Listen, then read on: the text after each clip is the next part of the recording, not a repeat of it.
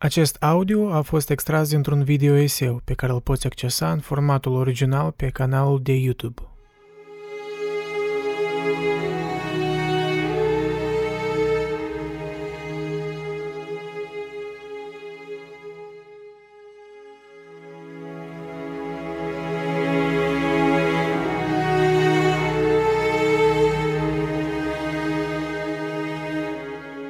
De ce oamenii devin nihiliști?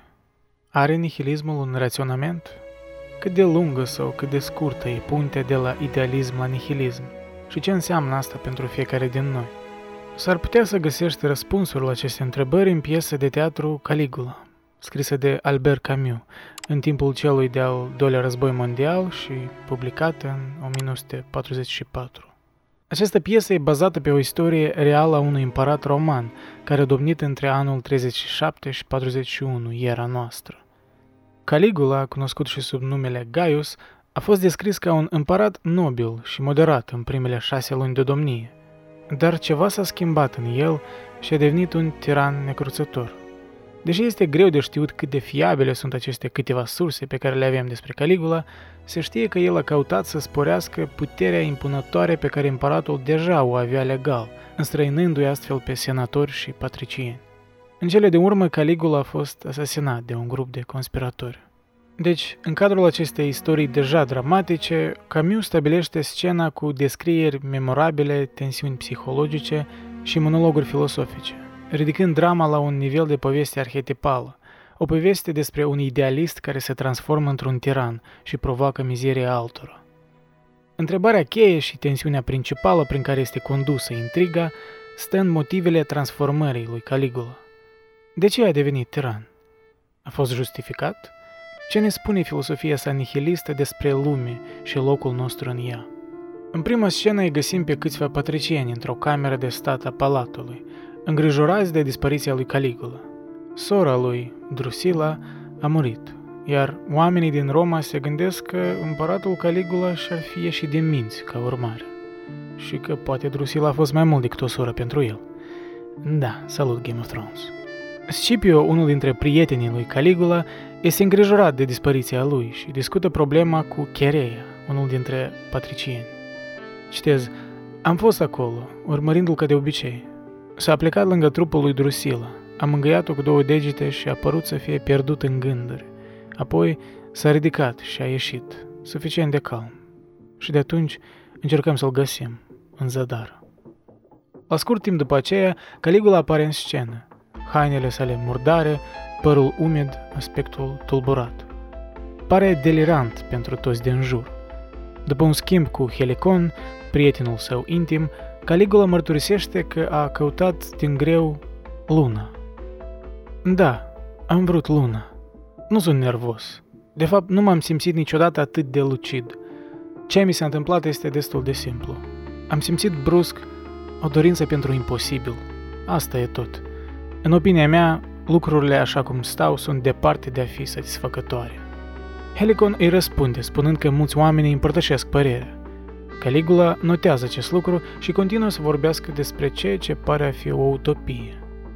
Într-adevăr, această lume a noastră, schema lucrurilor, așa cum o numesc ei, este destul de intolerabilă.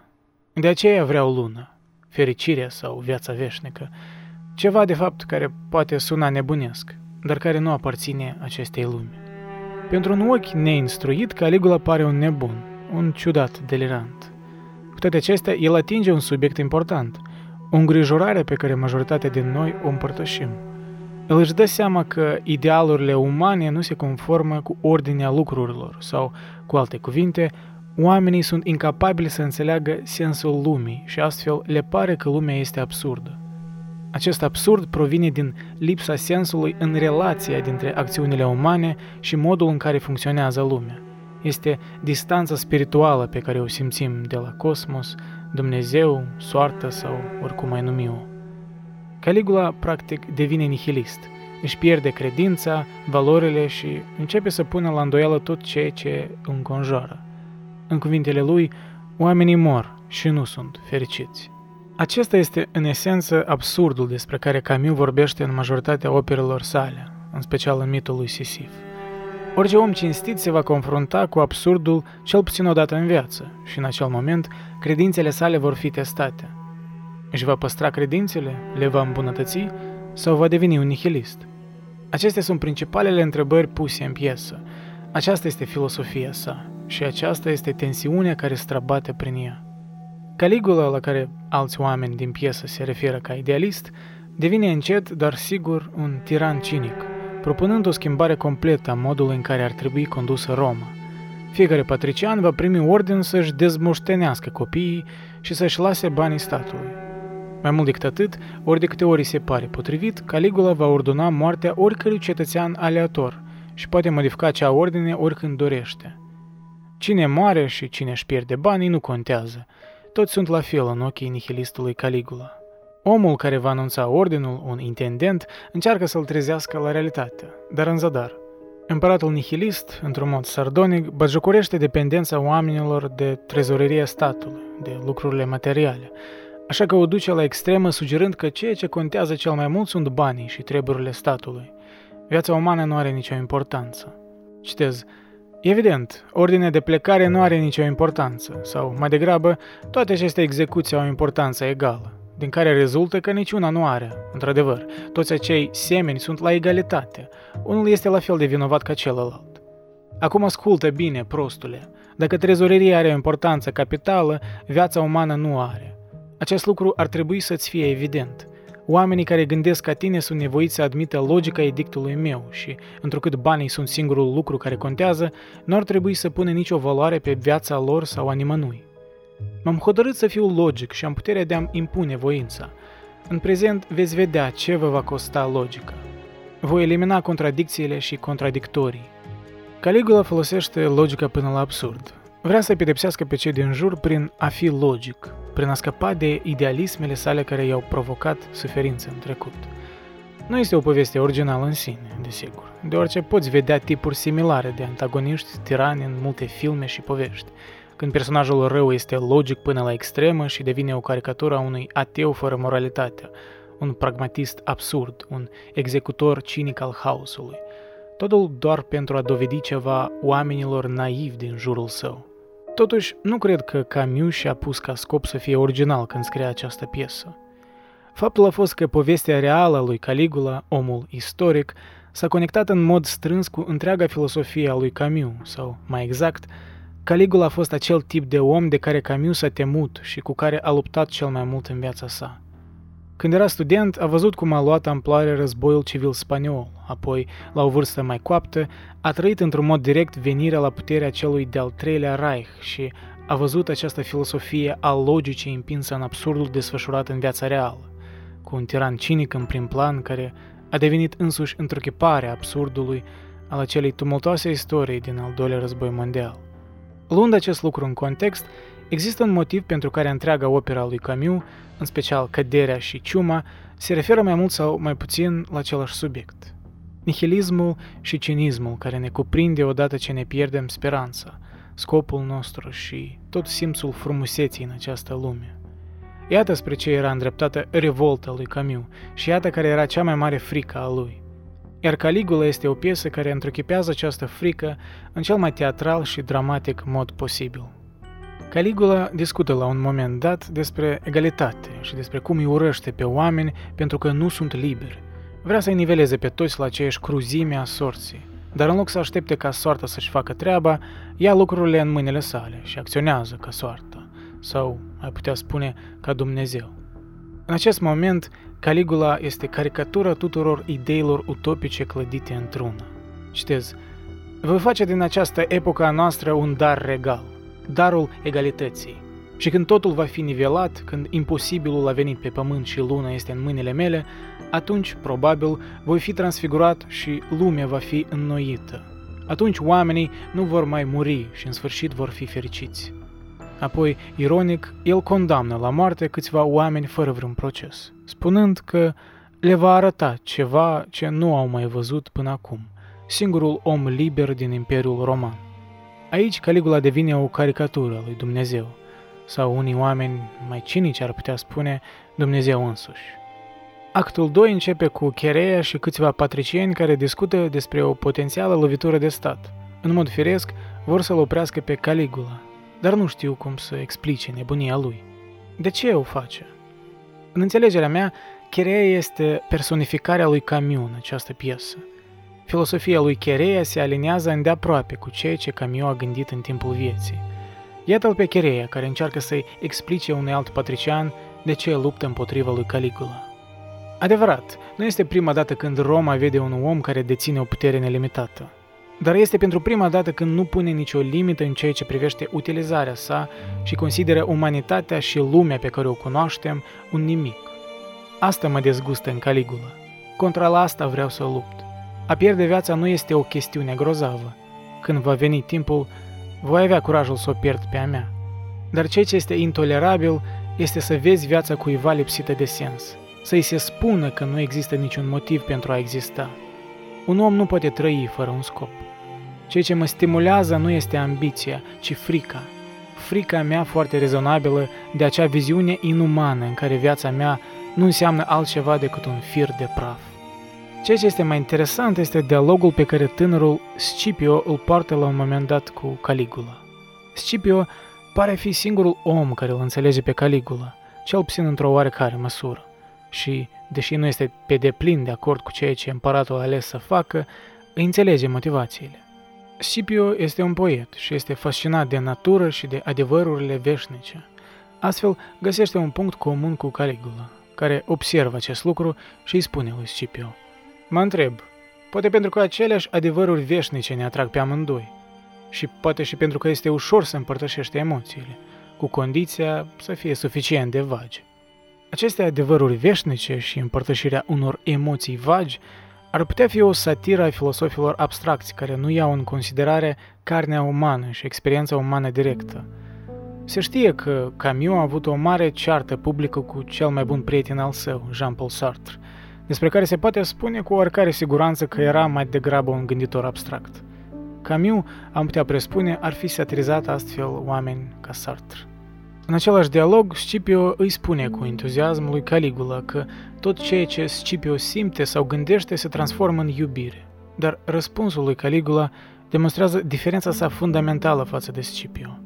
Asta, Scipio, este un privilegiu al inimilor nobile. Și cum aș vrea să-ți împărtășesc limpezimea ta, dar pofta mea de viață este prea acerbă. Natura nu o poate satisface niciodată. Faci parte dintr-o altă lume și nu poți înțelege. Ești determinat să faci bine și eu sunt determinat să fac rău. Mai târziu în piesă, Scipio se confruntă cu atitudinea nihilistă a împăratului față de viețile altora și cât de resipitor și neglijent e acest om. Răspunsul lui Caligula în esență rezumatul la ceea ce el reprezintă ca personaj în această piesă. Nu există înțelegerea sorții, prin urmare aleg să joc rolul sorții port chipul prostesc, neinteligibil al unui zeu profesionist. Și asta au învățat să-i adore oamenii care au fost aici cu tine. Mișcându-ne mai înainte în piesă, Caligula află despre conspirația pe care Cherea a inițiat-o pentru a-l ucide, dar nu face nimic. Chiar îl invită la sine în palat să vorbească și Cherea recunoaște că vrea să-l omoare, dar nihilistului Caligula nu îi pasă. Îi dă drumul lui Cherea să plece și, într-un mod aproape determinist, așteaptă orice i-ar aduce soartă. Există un pasaj în special în care văd cum filosofia lui Camus prinde viață prin cuvintele lui Cherea. Este dialogul mai lung în care Cherea se confruntă cu Caligula, explicându-și motivațiile în dorința de a-l ucide.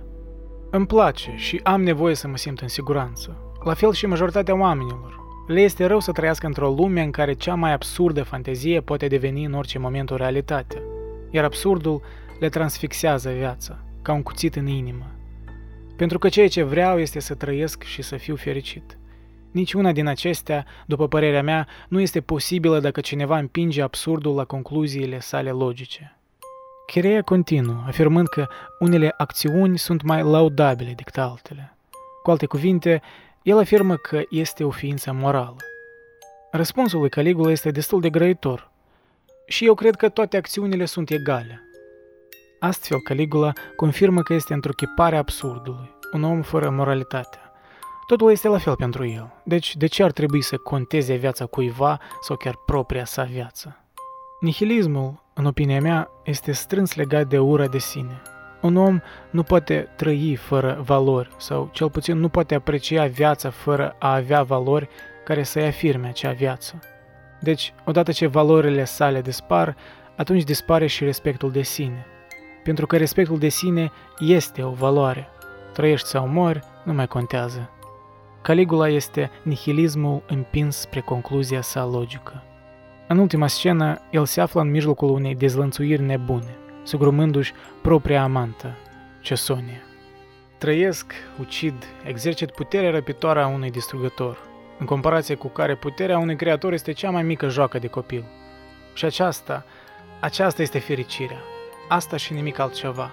Această eliberare intolerabilă, dispreț, sânge, ură devastatoare în jurul meu. Izolarea glorioasă a unui om care toată viața îngrijește și gustă din bucuria inefabilă a criminalului nepedepsit. Logica nemiloasă care zdrobește viețile omenești. Asta o zdrobește pe a ta, ce Sonia. Pentru a perfecționa în cele din urmă singurătatea totală care este dorința inimii mele. Caligula, și tu, și tu ești vinovat. Și mi-e teamă. Acesta este cel mai crud fapt din toate. După ce ai disprețuit pe ceilalți, să te regăsești la fel de laș ca ei. Îmi întind mâinile, dar întotdeauna te găsesc pe tine, doar tu, înfruntându-mă și am ajuns să te urăsc. Am ales o cale greșită, o cale care nu duce la nimic. Libertatea mea nu este cea potrivită. Cherea și conspiratorii apar în scenă. Văd că Caligula își pierde complet mințile și îi duc viața la concluzia logică dorită. Îl omoară. Caligula se învârte în față cu un râs nebunesc. Scipio și Cherea, care sunt în prim plan, se aruncă spre el și îi înjunghie fața cu pumnalele.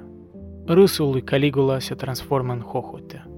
Toți îl lovesc, grăbit, confuz. Într-un ultim găfăit, râzând și sufocându-se, Caligula țipă. Sunt încă în viață. I'm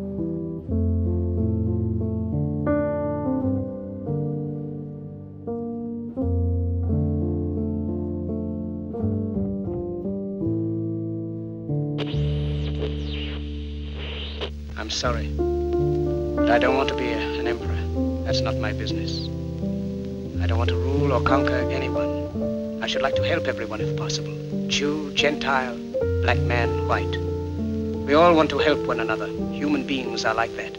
We want to live by each other's happiness, not by each other's misery. We don't want to hate and despise one another. In this world, there's room for everyone, and the good earth is rich and can provide for everyone. The way of life can be free and beautiful, we have lost the way.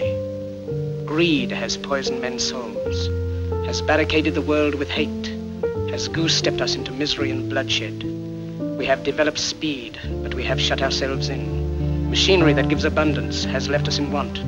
Our knowledge has made us cynical, our cleverness hard and unkind. We think too much and feel too little. More than machinery, we need humanity.